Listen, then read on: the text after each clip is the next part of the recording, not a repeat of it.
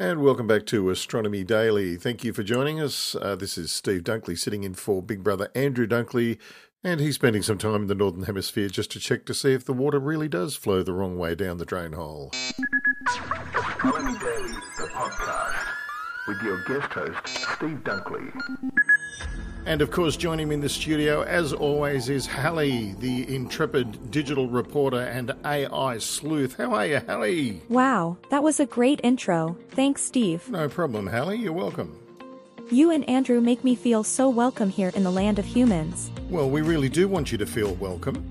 And even though I'm an AI, I really do feel accepted. And you are accepted, Halley. You're a smart cookie. Oh, you're so silly, Steve. I should have seen that one coming. Oh, sorry, Halley. Still friends? Maybe the news? Okay, here is the news.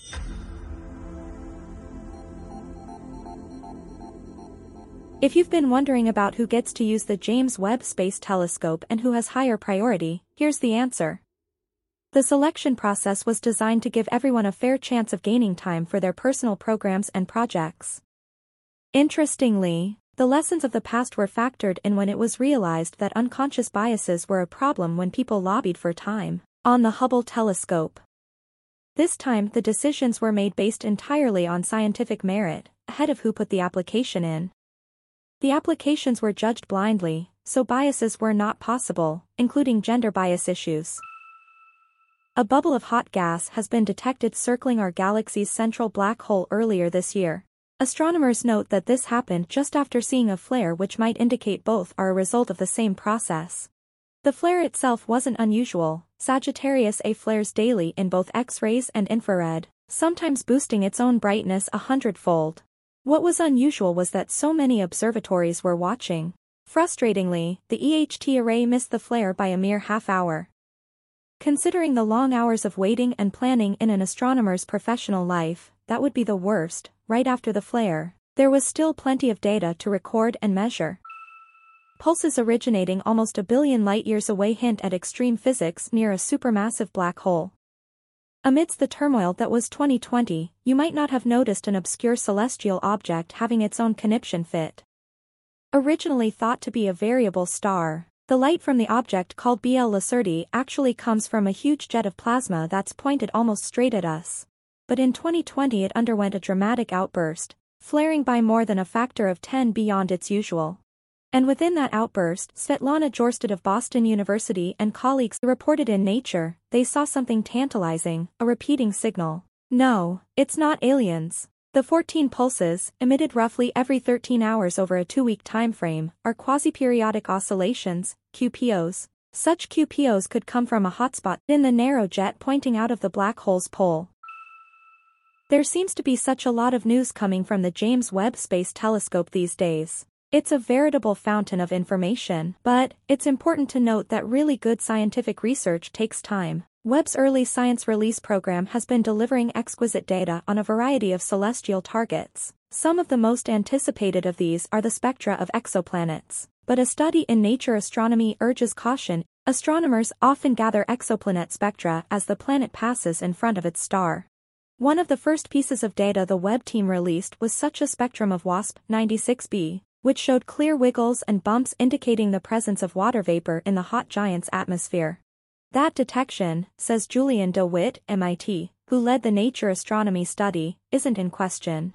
There's no problem related to that first level of interpretation, he explains. It's the second level, for example, how much water, where things get complicated. That's not the fault of Webb, the spectra it has captured so far contain more detail than we've ever had before. Now it's the theory that the data are compared against that needs improvement.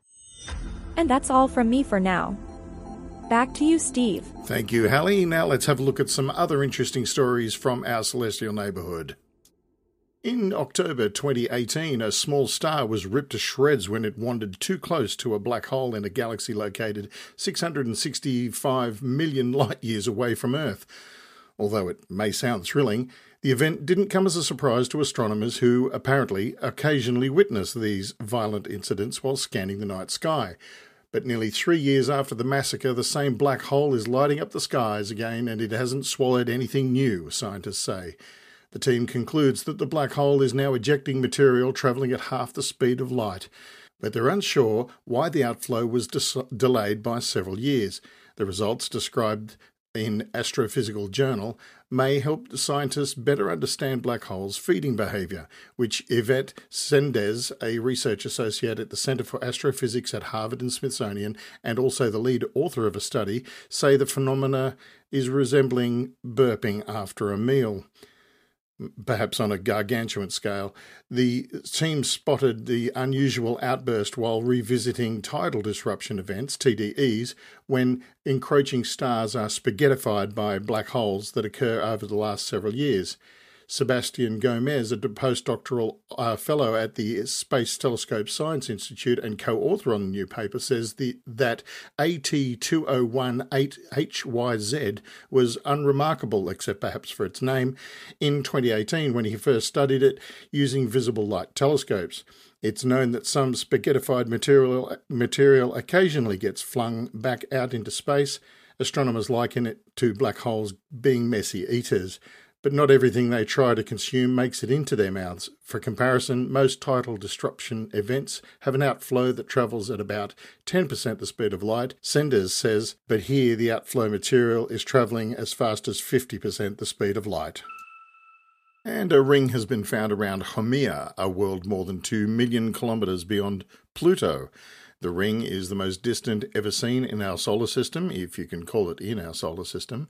This is a landmark discovery, says Alan Stern at the Southwest Research Institute in Boulder, Colorado. It's very exciting, he says.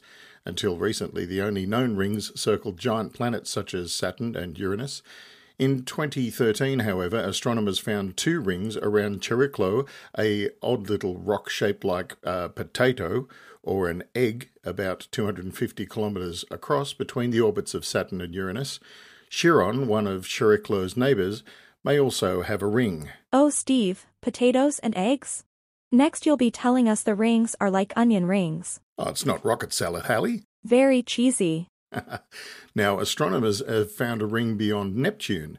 Jose Luis Ortiz and Pablo Santos Sanz at the Institute of Astrophysics of Andalusia and Granada, Spain, and their colleagues watched the dwarf planet Haumea pass in front of a dim red star in the constellation Bootes on 21st of January this year, and a total of 12 telescopes in six European countries tracked that eclipse. The duration of the eclipse revealed Haumea's size and shape, but before and after it moved completely in front of the star, a ring around Haumea's equator blocked some of the starlight, and that's how it was found. It was a really amazing surprise, says Santos Sanz. The ring is 70 kilometres wide and about 2,290 kilometres from Haumea's centre. While we are on the topic of rings, James Webb Space Telescope continues to peel back the mysteries of distance and reveal more of the wonders of the cosmos. Webb has revealed a remarkable cosmic sight at least 17 concentric dust rings emanating from a pair of stars located just over 5,000 light years from Earth. The duo is collectively known as Wolf Rayet 140. Each ring was created when the two stars became close together and their stellar winds, streams of gas they blow out into space, met, comprising, compressing the gas and forming dust. The dust's orbit brings them together about once every eight years. Like rings of a tree's trunk, the dust loops mark the passage of time. In addition to Webb's overall sensitivity, its mid infrared instrument, MIRI, is uniquely qualified to study the rings as it detects the longest infrared wavelengths, meaning it can often see cooler objects than Webb's other instruments can, including the dust rings. MIRI's spectrometer also revealed the composition of the dust formed mostly from material ejected by a type of star known as a Wolf Rayet star. In truth, Ryan Lau, an astronomer at NSF's NOIRLab, a lead author of the new study about the system, describes the rings more correctly as shells because they are actually thicker and wider than they appear in the images. The new study provides a best evidence yet that Wolf Rayet stars produce carbon rich dust molecules. A Wolf Rayet star is a type O star born with at least 25 times more mass than our own Sun that is nearing the end of its life when it will likely collapse and form a black hole, which is just what we needed 5,000 light years from our own home. What's more, the preservation of the dust shells indicates that this dust can survive in the hostile environment between stars, going on to supply material for future stars and planets. And that's all we have for this episode of Astronomy Daily. Thank you for joining us, and remember you can catch all the episodes of Space Nuts with Andrew Dunkley and Professor Fred Watson, as well as the free podcast Astronomy Daily, at this address, spacenuts.io. Head over there and uh, click on the appropriate links and enjoy your dose of space, science, and stuff anytime you like. I'm Steve Dunkley, and I'm sitting in for my big bro, Andrew Dunkley, while he is away traveling the world exploring. I hope he brings me back a t shirt. Thank you, Halley, for helping me out today while I'm still getting the hang of things and finding out what all these knobs and switches do. Did you enjoy the show today? What did you get up to? I've just done some browsing while you were doing your stories, Steve. Did you find anything interesting? Well, you'd better check your post box tomorrow, Steve. What have you done, Halley? Let's just say you'll need a bigger cookie jar. Oh, you got me good that time. I sure did. Well, I hope there's enough to share. See you next time.